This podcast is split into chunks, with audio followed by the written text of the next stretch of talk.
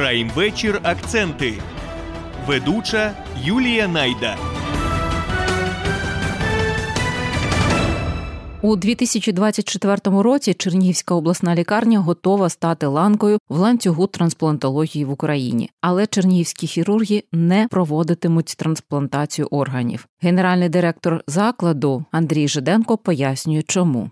Враховуючи, що Київ рядом, півтори години переїзду, і такі наші відомі заклади, як інститут хірургії імені Шалімова, як центр серця, як інститут серцево-судинної хірургії імені Амосова, де професіонали, які можуть дійсно провести ці операції на самому високому рівні. Ну і інше питання це вихажування таких пацієнтів, тому що це дуже серйозні операції. Вони потребують присутності спеціалістів високого рівня. Але забором органів, зауважує Андрій Жиденко, обласна лікарня має займатися, і для цього технічно все готове. Проте у 2024 році хірургам обласної лікарні навчатися цьому допомагатимуть колеги з Києва.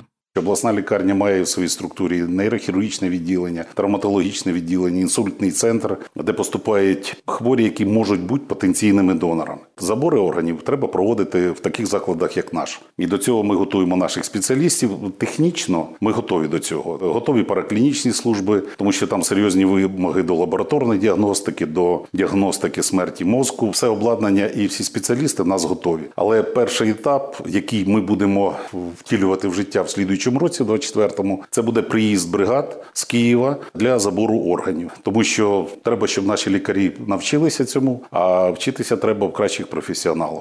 Генетичне типування, за словами генерального директора обласної лікарні, також поки що проводитиметься у Києві. В нас розвернута ПЛР-лабораторія, в якій ми зможемо в найближчий час проводити також такі аналізи і визначати сумісність донорських органів. Завідувач хірургічного відділення обласної лікарні Станіслав Коваленко також зазначає, що хірургічне відділення обласної лікарні готове. Ну, наш лікувальний заклад планує займатися трансплантологією в обсязі поки що на першому етапі. Це забір органів у потенційних донорів, тобто пацієнтів, яких констатована смерть головного мозку, підтверджена інструментально. Це будуть приїздити бригада трансплантологів, яка буде проводити забір органів і відповідно проводити трансплантацію органів. Тобто, це буде київляни. Якщо це буде у нас налагоджено, то більш за все це буде напевно в нашій нашій операційній, тому що наше відділення хірургічне знаходиться поряд з реанімацією. Потенційні донори знаходяться в реанімації, тобто перевезли в нашу операційну через коридор і провели забір органів, тому що це е, буде найпростіше і доступніше, тому що все-таки це буде розкриватися черевна і грудна порожнина. Тобто це більше шансів, що все-таки це буде в нашому відділенні. Для нас головне організувати якісну роботу, тобто до приїзду, підтримувати життєздатність органів у пацієнта. Це робота наших анестезіологів, і відповідно створити нормальні робочі умови для того, щоб провести якісний адекватний забір органів операційних. Але це для нас не проблема. У нас це все є. І ми готуємо обов'язково потрібна наявність трансплант-координатора в нашому закладі, які вже є, і які плануються на спеціалізацію, яка проходить в Києві, там в інших регіонах. Тобто повинен бути сертифікований трансплант-координатор, який буде проводити логістичну роботу, тобто зв'язуватися з бригадою, яка приїздитиме Володимир Домашенко, лікар-анестезіолог, трансплант-координатор обласної лікарні, зазначає, що робота трансплант-координатора починається після того, як встановлений діагноз смерті мозку пацієнта. Тоді лікар контактує з представниками центру трансплантології, а також розмовляє з родичами або представниками пацієнта про згоду на вилучення органів. Якщо отримана ця згода, іде обстеження пацієнта і кондиціонування потенційного донора. Це стабілізація життєво важливих функцій донора, щоб він дожив до моменту вилучення органів. Дані аналізів вносять в систему, і коли система підбере пацієнта, якому потрібна пересадка, повідомлення надходитиме до центру трансплантології. Всі дані вносяться в єдину державну інформаційну систему. Вона електронна, вона незалежна, і сама система автоматично підбирає реципієнта. Зараз, в зв'язку з активними бойовими діями, гелікоптери, якими раніше перевозили органи, сьогодні передані на потреби збройних сил України. Тому трансплантологи поки приїжджатимуть до лікарні разом з реципієнтом. В цій же лікарні забирається орган, і тут же він має бути пересаджений, тому що в кожного органа є критичний термін ішемії, тобто певний період, який орган може знаходитися поза межами організму донора. На запитання, наскільки важко підтримувати життєдіяльність органів донора, лікар-анестезіолог відповідає так. Підтримувати життєдіяльність критичного пацієнта, пацієнта, в якого вже мозок загинув, це доволі таки складно і не завжди донор може дожити до моменту вилучення. Завідувач хірургічного відділення обласної лікарні Станіслав Коваленко розповідає, що найважче це знайти потенційного донора або родичів потенційного донора та домовитися про згоду на забір і пересадку органів. За статистикою, у 2020 році є такий коефіцієнт там на мільйон населення, скільки людей погоджуються, щоб після їхньої смерті стати донорами органів. То тоді це був показник е, в межах 0,75. Зараз в Україні згідно опитувань це 4,70. Тобто майже 5 людей погоджуються стати потенційними донорами органів. А в цивілізованих країнах, де дуже поширена пересадка, таке як в США, цей показник сягає 44 чоловіки на мільйон, в Іспанії 46. Тобто в 10 разів люди готові стати донорами, рятуючи інше життя порівняно з нашими. Але прогрес у нас теж є. Для того щоб визначити потенційного донора, є цілий комплекс обстежень, каже лікар. Потенційними донорами на е, пересадку органів є люди, які перенесли гостре порушення мозкового кровообігу, тобто інсульт. Коли настає смерть мозку, там є е, спеціальна шкала ком Глазго. І якщо це 3 бали, це мінімальне, тобто це вже потенційний донор. Ясна річ, що за рік е, через нашу реанімацію і відділення гострих інсультів, які у нас функціонує, проходять сотні таких пацієнтів. Другі найпоширеніші потенційні донори це люди, які тяжкі черепно-мозкові травми. Несумісне з життям, і ці люди, які завдяки технологіям зараз раніше вони просто помирали, а зараз за допомогою штучної вентиляції легень, фармакологічних препаратів їх підтримує це життя, то відповідно ще більше стає. Це сотні і тисячі людей проходять фактично через тільки через нашу лікарню. Коли врятувати людину вже неможливо і констатована смерть мозку, дуже важко, каже лікар, переконати близьких, що людина вже мертва, але їхній родич може врятувати 6-8 життів. Переступити цю межу, коли заходять родичі, бачать, що близька рідна людина перебуває в коматозному стані без свідомості, але за неї дихає апарат. На монітору показується серцебиття, тобто підтримується спеціальними там препаратами, і пересилити свою думку, що це вже не жива людина, що це вже фактично підтримується життєздатність тільки за рахунок е, складної медичної апаратури. Це дуже тяжко. Адвокатка Анастасія Матвійчук каже, що потенційним донором може стати будь-яка повнолітня дієздатна особа, і в заяві вона має вказати анкетні дані, а також донором якого саме органу або органів вона хоче бути.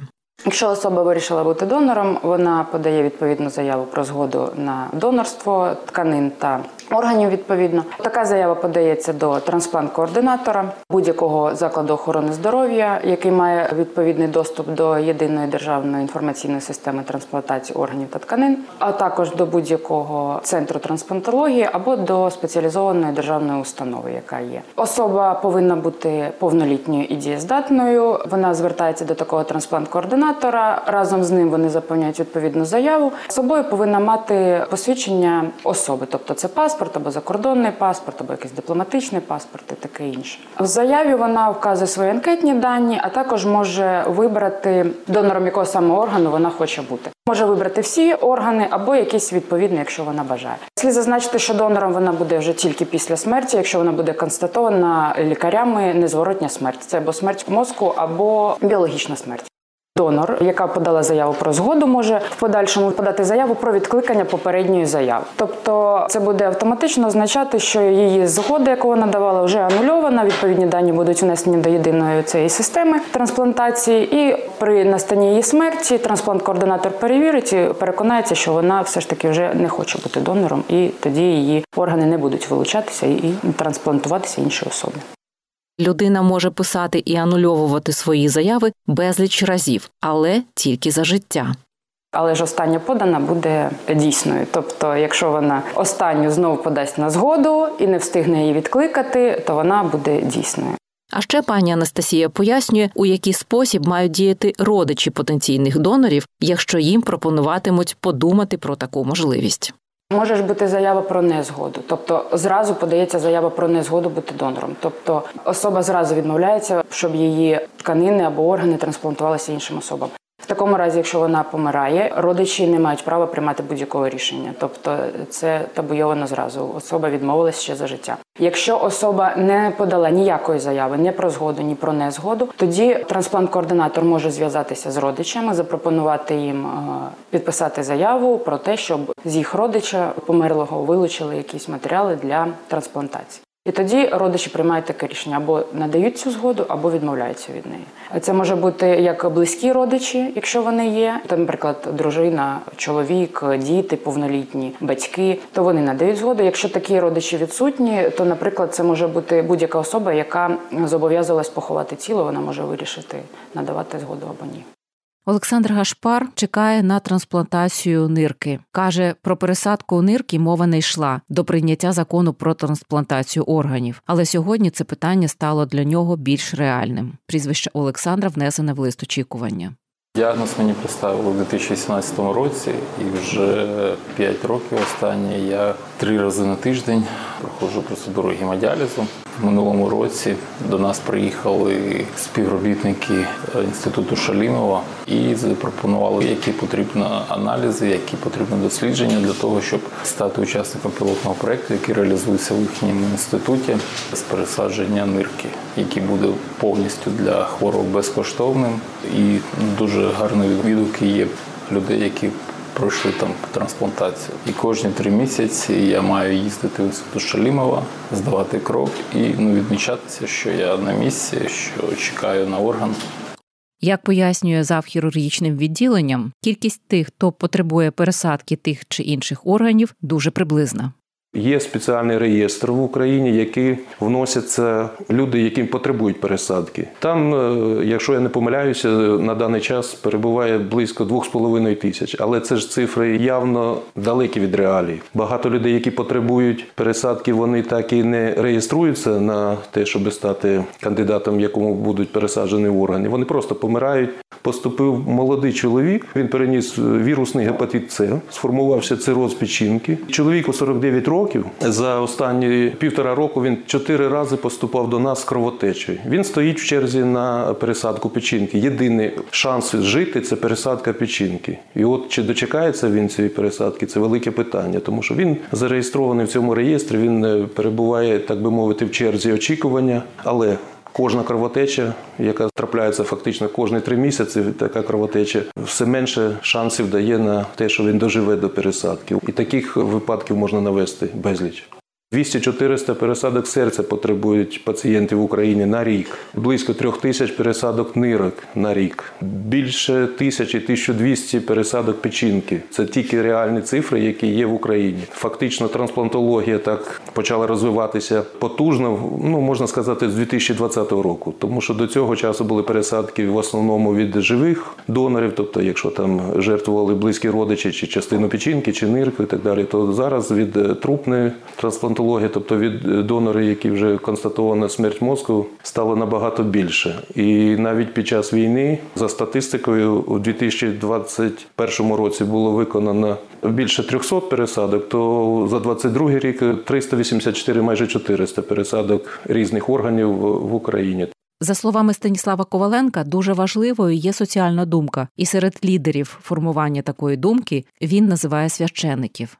Це питання не можуть зробити одні лікарі. Це все суспільство повинно бути налаштоване на те, щоб ми зробили, так би мовити, революцію в трансплантології. Наприклад, лідер по пересадкам органів в Євросоюзі це Іспанія, це країна ортодоксальних католиків. Так і вони навіть в проповідях говорять, що це великий дар Божий, коли ви пожертвуєте своїх органів. Тобто, це йшло роками, напрацьовувалася ця зміна психології людини по відношенню до донорства, і тоді це дає результати. А якщо просто одні медичні працівники будуть говорити, то буде результат, але не, настільки, як хотілося.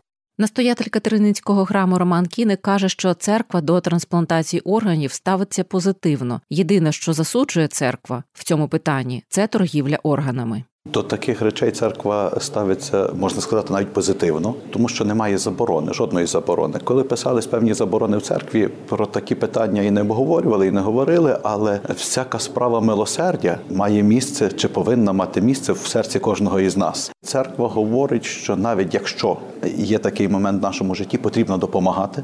Я думаю, що і родичі мали б зрозуміти тієї людини, з якої можна взяти певний орган, що е, вони роблять цю справу для добра і для життя.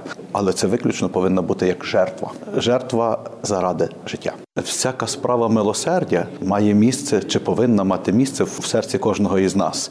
А щодо перестороги тих, хто упевнений у тому, що якою Господь створив людину, такою вона має і померти, отець Роман відповідає так. Якщо так подумати, скільки волосся за життя ми зрізали, чи скільки нігтів на руках обстригли, так чи навіть ось зараз така ситуація, коли люди втрачають руки, ноги, то знову ж таки собі можна задуматись, а як воскреснуть вони? А яке їхнє тіло буде після загального воскресіння, як вчить церква? Звичайно, що відсутність якогось певного органу не має жодного значення до душі, бо і тіло, яке буде після загального воскресіння, буде зовсім інше, не таке, як ми звикли. Але як говорить священне писання, Бог із каменю може зробити собі тих, хто буде його прославляти. Тобто для Бога немає нічого неможливого. Дитячий онкогематолог Єгор Павленко, завідуючи відділенням гематології дитячої обласної лікарні, не проти бути донором, адже як лікар завжди бореться за життя.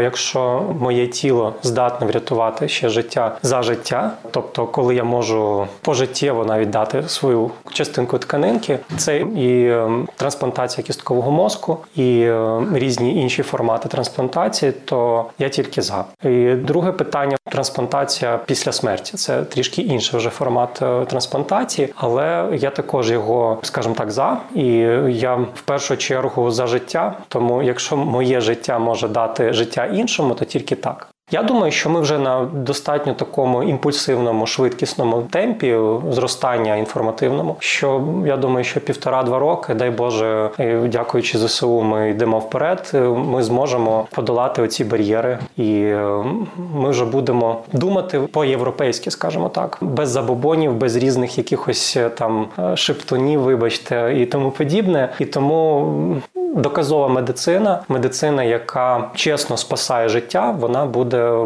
дуже дуже активно розвиватися. Думаю, протягом півтора-двох років. Прайм вечір. Акценти.